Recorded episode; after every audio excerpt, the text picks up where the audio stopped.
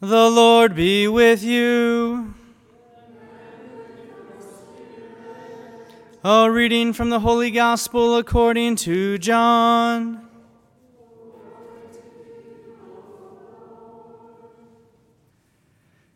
In the beginning was the Word, and the Word was with God, and the Word was God.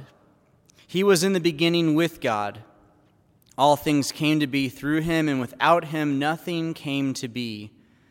What came to be through him was life, and this life was the light of the human race. The light shines in the darkness, and the darkness has not overcome it. A man named John was sent from God. He came for testimony, to testify to the light, so that all might believe through him. He was not the light, but came to testify to the light the true light, which enlightens everyone, was coming into the world. He was in the world, and the world came to be through him, but the world did not know him. He came to what was his own, but his own people did not accept him. But to those who did accept him, he gave power to become children of God, to those who believe in his name, who were born not by natural generation, nor by human choice, nor by a man's decision, but of God. And the Word became flesh and made his dwelling among us, and we saw glory. We saw his glory, the glory as of the Father's only Son, full of grace and truth. John testified to him and cried out, saying, This was he of whom I said, The one who is coming after me ranks ahead of me, because he existed before me. From his fullness we have all received grace in place of grace because while the law was given through Moses, grace and truth came through Jesus Christ. No one has ever seen God. The only Son, God, who is at the Father's side, has revealed him. The Gospel of the Lord.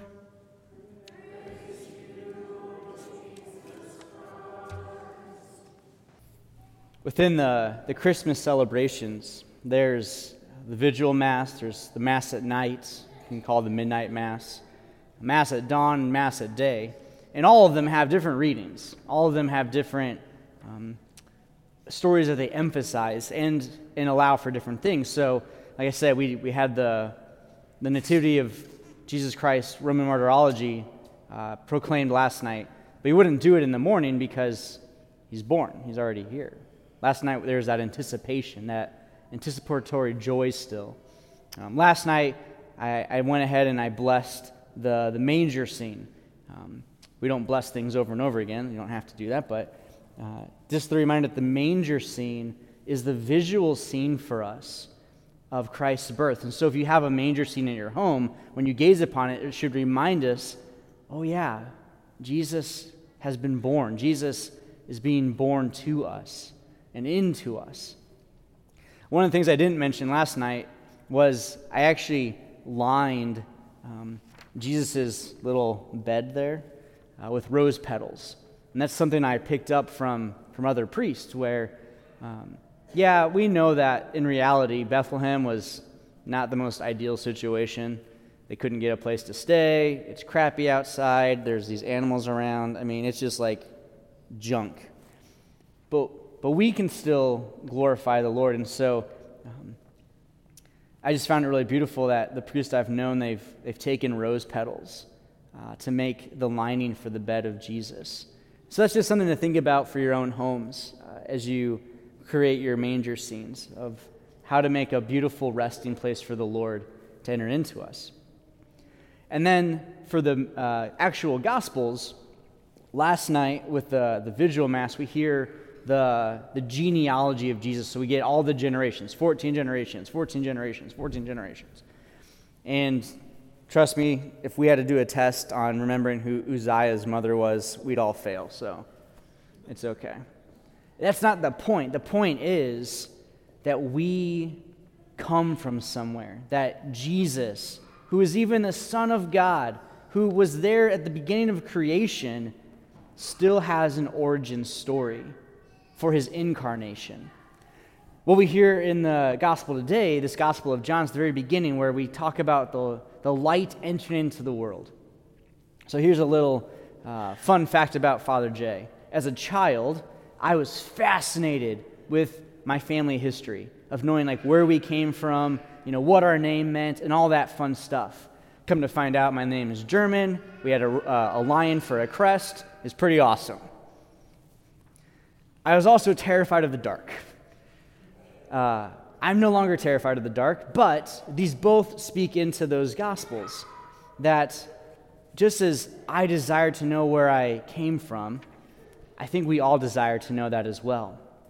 And what's beautiful is when you combine these, these messages together, we see that we belong not just um, to something, but to someone. We belong to God. We are his beloved sons and daughters, and we have been in this lineage, this, this salvation history line um, since the beginning. So that's a really cool concept just to consider um, where we've come from, who we belong to, and how we're interconnected with God in that way. And then, secondly, as far as darkness goes, the light, who is Jesus Christ, removes all darkness. And so when we allow Jesus into our lives, when he enters into the world, he actually casts away all the shadows, all of the darkness, all of the uncertainty. And so there's no longer a need to be fearful of the dark. Because if you think about it in a metaphorical way, what is darkness? Darkness is just the unknown, right? Darkness is the absence of light. Darkness is the un- inability to see something. And so when we're trying to, to figure out the future, we're trying to figure out, you know, what we're supposed to do next, there can be this sense of hesitation or fear because we can't see it. But with the Lord prompting and moving our lives in relationship with Him, knowing we belong to Him, the light penetrates all of that darkness and gives way to, to clarity. So, kind of taking that a little bit further, has anyone ever seen It's a Wonderful Life? If you have not, is there people that haven't seen It's a Wonderful Life? Really? That's okay. I highly encourage it. Uh, it's become my own personal tradition each year to watch it uh, somewhere right before Christmas. So I'm watching it last night. I start bawling at the end, just like. um, because I think we, we know like the end of the movie. Like George Bailey, you know, he had a he he just was like, I didn't want to exist. And he saw what his life was like if he didn't exist. And then he's like, Mary, Mary, I'm alive. It's okay. Um, yeah, uh, yeah, I'm not to do my, my impression. Anyway. Um, but the reality is, like, when he is taken out of existence, he sees how, how his life actually has value and importance, that his life did change many other lives. In the same way, one person can change the entire direction, the entire course of history. Right? And we see that in the person of Jesus Christ. We see that in the divinity of God who becomes incarnate, that Jesus changes everything. And he does it out of obedience to the Father. The Father does it out of a love for us. The Holy Spirit remains present to us even after uh, the death and the resurrection. But the fact is, like, one person can change everything. And there's an invitation for us today to consider how we can become a person who changes everything for another. Because we've been preparing for this moment, all of Advent prepare, prepare, prepare, right? And now we're here. And honestly, I'm kind of bummed out. Like, not in a negative way. I'm just like, well, I wish there were more people here. That's its own issue. Moving on. You're here, so I'm happy. I really am. But it's like, okay, prepare, prepare, prepare. And it's like Christmas. You're like, oh, okay. Like, we kind of create this, this internal mindset of like, kind of climbing the mountain. And then it's on, like, we're here. And it's like, and we're done. But we're really not. Because tomorrow and the next day and the next day and the next day and the next day and the next day and the next day and the next day, we celebrate the octave of Christmas. We celebrate this day again and again and again, like it's Groundhog's Day, except for Catholics, and it's really better. You're still getting used to my jokes. Fair enough. But, like, it doesn't stop. And so, if we have this thing of, like, okay, we're here, and it's like, no, like, it keeps going continue to celebrate Christmas, continue to celebrate the joy of Christ entering our lives, continue to contemplate this mystery of redemption and salvation being sent to us now. Because no matter what, something's always changing. It, I was amazed. Um, I guess I shouldn't be, but I was. That people were calling yesterday saying, Father, is there still going to be Mass? I said, Yeah. Well, I've heard other churches aren't having Mass. I said, Well, we're built different because I live here. So I'm coming no matter what. Um, but this idea of just like, even if no one had shown up last night, even if none of you had shown up today, Mass would still be happening right now. God would still be showing up. Because that's, that's how we operate. We, don't cancel because it's bad weather, negative. Like, you have to make prudential decisions for your safety. I'm not saying risk your life necessarily, unless you live close by. Then consider walking. Anyway. But, but Mass continues. Jesus is to gonna come regardless if we are here in the church or not. So, how do we live through this change that is inevitably going to come? How do we embrace the fact that Christ has now entered into the world again for us? Because we, we can get into this, this repetitive kind of record mindset of like, all right, it's Christmas again. But this is the thing, brothers and sisters, you are different this year than you were last year. You will be different next year, I hope. I am different this year than I was last year. I hope I will be different next year. This Christmas is extremely and radically different for me. Because for the last four, I've been the parochial. I've been the guy that gets shifted off to the, the gymnasium to do the overflow masses on Christmas. Literally, that's where I got sent. I never got to be in Christmas. I'm not in Christmas. In the church on Christmas. I was always over there. And and I never had to worry about all the little details. I never had to worry about, you know, we're going to get this right. I never had to worry about doing all the singing parts. Like, never had to do any of that. And this year, I do. And it's it's intimidating. And it's scary. And it's awesome. And it's a lot. And it's amazing because the Lord making me a pastor has made me different and how I've celebrated the past Christmases is different than this year because like, it's not just, okay, I'm here with the other priests and like they're in charge really. Like, no, I'm in charge, but like, you're my family. And last week when I wasn't here because I was away at the conference, that was really hard for me.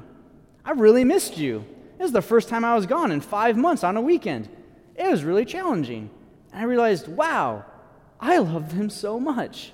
And I miss them. So now we consider how this change, like what do we do with it? What does this change, what does it move us to do? And I just want to think about this concept of the light, because it gets emphasized a lot in the gospel today. As I mentioned, I was terrified of the dark. Thankfully, not anymore. It's no big deal. I overcome my fears. Thank you. But if you think about light and the power that it has, you know, or how it's utilized as an energy. Um, Isaiah talks about this, says, The people who walked in darkness have seen a great light. Those who dwelt in a land of deep darkness, and on them light has shined. Even in regarding to the gospel, uh, this light and darkness is symbolic of the struggle between good and evil. Right? Jesus himself is the true light and drives away death, deception, and the devil. When we think about then the Shroud of Turin, right? In the Jesus' death, he's wrapped in this shroud. And in the resurrection, uh, it's believed that a light, uh, a light shone so brightly that it burned the image into the, the cloth. In the same way, we have the transfiguration related to us, how Jesus um, shone so brightly that he was transfigured and changed. And we even talk about this star that shone in the night sky so brightly that it directed these magi to come to the birth of Christ. That this light, this source of light, has a radical change. And so, you don't have to remember, remember this, but I looked it up, so I wanted to share with you anyway. I looked up measurements of light. I know, fun fact. So the speed of light, someone corrected me about this last night. I don't really care. I'm going to say it anyway. Is roughly, roughly, I'm just, I'm not a scientist, 299,792,458 meters per second. That's really fast. Okay. The power of a lightning bolt is 1 billion joules of energy. I was like, okay, what's a joule? So then, 1 watt is equal to 1 joule per second. Again, I'm not sure what it means, but it sounds important. If we remember anything, we probably remember Back to the Future. 1.21 gigawatts, right? This amount of energy that's utilized to um, uh, fathom time travel, whatever. The point is this light has power. Jesus is light, therefore, Jesus has power. And Jesus' power is, is unquantifiable. It's just, it's so radically beautiful. So, all of this, right? Trying to figure out this conclusion for you. We want to belong somewhere, and thanks be to God, we do. We belong to the family of the church. We belong to a Father in heaven who loves us. We belong as brothers and sisters to, to Jesus who has entered into the world and desires to change us and transform us and make us different. This light that He is um, enters into those dark crevices to shed uh, newness and hope and joy. And just that reflection for my own self of seeing that transformation, I've experienced a deepening of my own spiritual fatherhood, having now been here with all of you. And I don't even have the, the full capacity to give you the words to convey my, my love and my thanks. Um, so I just, I just want to share, I guess, uh, two other stories, um, brief stories. So last week, when I was away uh, at this conference, uh, it's called Empower. It's for young adults, 18 to 28. Um, we had a couple from our parish there, which was awesome. And and I love being there at Damascus. It's just very rejuvenating, it's very life giving, um, very joyful. And my hope, ever since I became a priest, was that either in confession or in prayer with someone, that they wouldn't really see me, but that they would see and encounter Jesus. That's always been my hope. Like, that's why I was ordained um, to, to bring Jesus to, to other people. And so I'm praying with this individual, this young person um, they're, they're going through a lot of stuff. We're kind of going through some prayers, just um, trying, to, trying to give them that sense of peace and confidence. And we're in the adoration chapel, so they're looking at the monstrance, and I'm just standing there, and I'm holding their hand. We get done praying. I said, How do you feel? Like, is there anything else we need to pray about?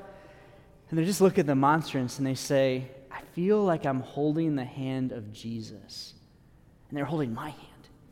And I just about melted because um, like that like that that gift came true like that gift of i hope that they know jesus loves them in the same way uh, i've experienced that here in with all of you in many different ways just in the conversations and the encounters uh, and, and most importantly like through your prayer i understand like deeply the desire as a spiritual father to like want to love you and so i've even been reflecting on like christmas like is this exactly how I wanted it to go? No, it's not. But we're here regardless.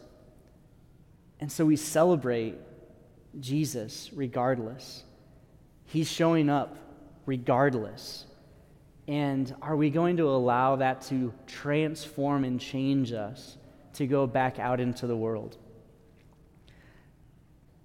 Because what we're called to do, brothers and sisters, is to come and adore Him to bask in the, the glory and the light that He is, uh, to rejoice in the fact that we have been called in this time, in this place, uh, to give worship and praise to Him. Um, so I pray for, for your families. I pray for, for all of you that in this Christmas season, in this octave, that we continue to bask in the glory and the light of God, knowing who we belong to, knowing that the light can, can destroy and wipe away all darkness, that, that we are a people of hope and people of joy. And so, brothers and sisters, come, let us adore him.